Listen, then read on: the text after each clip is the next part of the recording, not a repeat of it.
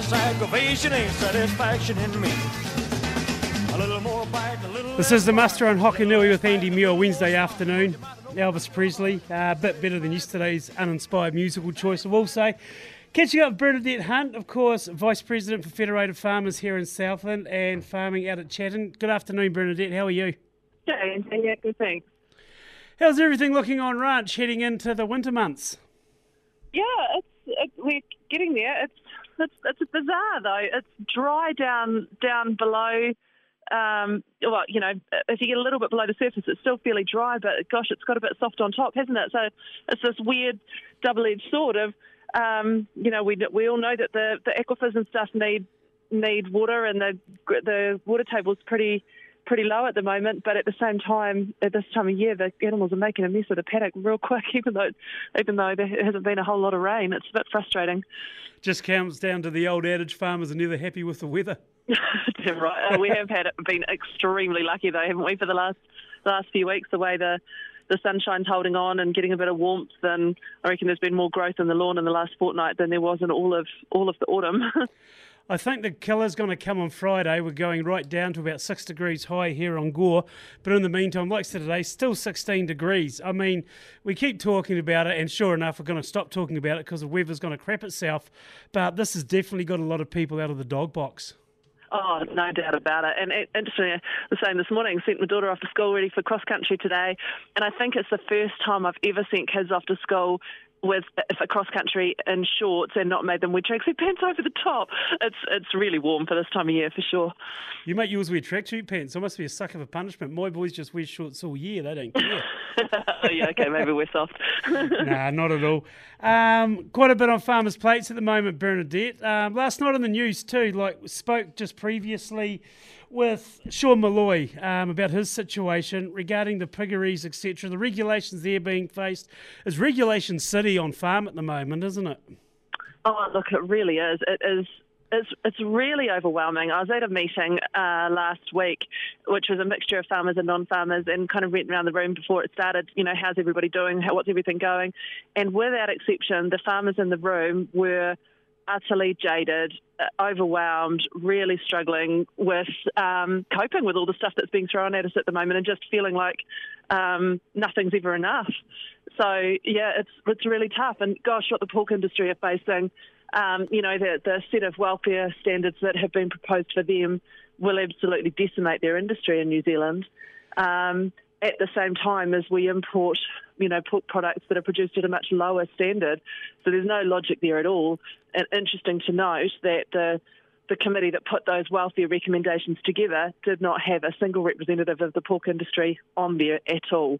Um, so hardly surprising that the that what came out was an utter load of rubbish. But everybody still has to deal with it. It creates a huge amount of stress and um, anxiety and work to to try and fight to get something much more sensible. And just like what we saw with the winter grazing regulations, you know, if they just had talked to people, the right people to start with, it could have created, you know, just such a, a totally different different environment for for all of that to evolve from. And scarily, you know, there's there's also new welfare regulations for the dairy sector being consulted on at the moment, and the sheep and beef sector are still to come. They're they're, they're not far behind, so we've still got that that to hit us yet. It's it's it's just ridiculous. This is just going to come down to farmer fatigue, though, for farmers, pure and simple. Yeah, it already is. Like I, I feel it myself, and I'm involved in feds and kind of, in a weird kind of way, um, get quite interested by some of this kind of stuff. But I'm feeling it. Like I just have no desire to go to any more, you know, talk fest meetings or consultations or that kind of stuff, right submissions. You know, everybody I talk to has just had an absolute guts full of doing that kind of thing. Um, and you know it's just kind of hunkering down on farm and trying to do what they do and do it well and hope that somebody else sorts it all out, um, which is all well and good. But then in the same breath, I can have conversations with the same people that go, "Oh no, I'm not renewing my Feds membership this year." Um, you know, I don't think they do anything. and it's kind of, I kind of think, oh, for, for goodness sake, you know, so you you think that and, and, this is not taking anything away from Groundswell, and I've said it personally to these guys as well. Uh, they, if people think that driving tractors down streets and making a whole lot of noise is going to get them anywhere in terms of you know significant improvements to some of these regulations, then then they're sadly mistaken. You know, like we need those, those tractor protests and things like that were great for making a bit of initial noise, but the actual work happens behind closed doors and in the rooms where the regulations worked on. And then when stupid regulation comes out, there is hours upon countless hours of work goes into working with government officials and the ministries and the ministers and all that kind of stuff to try and then get it sorted out. And, you know, eventually that work pays off, um, like we've seen with the winter grazing regulations. But without feds there doing that work, we're stuck with a bag of crap. um, and you know, so so people that are kind of going, oh, I don't know what feds does it's a real hard one. It's because the stuff we do isn't headline grabbing, and it doesn't matter how many articles or opinion pieces we get in the local papers, they're not the ones that catch your eye and make you want to read them because it's not exciting and it's not, for a lot of people, it's not interesting and it's the stuff that makes you groan and switch off. But by golly, if we weren't there doing it, um, your life would be even worse and there'd be a whole lot more terrible stuff coming at you. So, um, yeah, it's a bit of an overt sales pitch, but blimey, you need your Feds membership now more than you ever have before. And just the way that fate has it, I'm speaking to Logan Evans from Groundswell next regarding the Three Waters meetings they've got coming up. Um, the Three Waters is a massive issue as well, and all of a sudden, farmers drinking bores, uh, bores on farm for drinking purposes, for wool sheds and everything, is getting thrown in again too, isn't it? So it's just going down another rabbit hole. Yeah, oh, look, it is. And Feds have been working really, really hard on that drinking water stuff and have been in direct um, contact and negotiation with some of the key people involved in developing that stuff. And so hopefully we'll get some some good changes in that, you know, particularly uh, for rural water suppliers. Um, but yeah, there's so much of it going on at the moment um, that um, I, I really ask people to consider um, you know how much work is being done on their behalf behind the scenes that that you know, the more of it happens, the less farmers want to do it themselves. So if you don't want to be in there doing it yourself, think about who you need to be doing it for you. Um, and and the good thing about Feds is it's a genuine farmer in the room. Every single one of our board members, every single one of our provincial um, executive representatives are actual farmers. So we know the practicalities and they're you know, genuinely for the for the good of farmers, not because we're getting a salary for it, because we're not. um, yeah, so I'd just ask people to really give that some thought.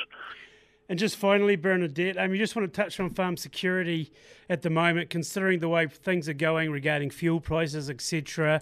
More than ever, it's paramount now to be looking after your property. Oh, no doubt about it. I've heard quite a few stories of late of people that have had, you know, a ute that's been loaded up with stuff from in the workshop and driven off, um, all sorts of stuff like that. And fuel, you know, as fuel prices go up, fuel is going to be, you know, well, it already is more and more valuable, so that we'll see more and more thefts. Um, interestingly, I looked at. I was just, you know, kind of in trying to talk to people about about this kind of stuff. Made some inquiries about the cost of farm security systems, and for example, talking to a, a pretty well-known local supplier to get four good quality security cameras installed around your farmyard, all facing different directions, um, feeding back the recordings that are being captured on a hard drive in your house or or somewhere like that. Um, you know, and they can they're good enough quality to capture number plates and you know color imagery and good quality face shots and that kind of stuff. It's about three or four grand to set that up. Now, it's a pretty significant security system um, for really not a lot of money when you think about the cost of a, you know, a ute full of your stuff, you know, your own ute plus full of all your stuff being driven off to goodness knows where. Um, and not only that, when we're all at breaking point or close to it anyway, the, the mental um, impact of having somebody go through and ransack your workshop and take half the stuff you needed to use tomorrow, I, would kind of question the value of, you know, can you actually put a price on on, on the value of, of having that peace of mind? So I'd really encourage people to investigate that. Yeah, wise words to finish up with, Bernadette. Thanks for your time once again on the muster. Cheers, Andy.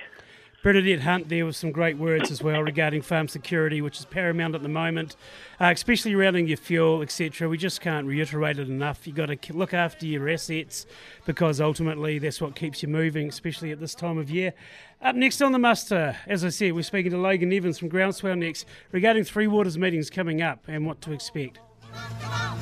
Come on, come on. Come on, come on. Come on, come on.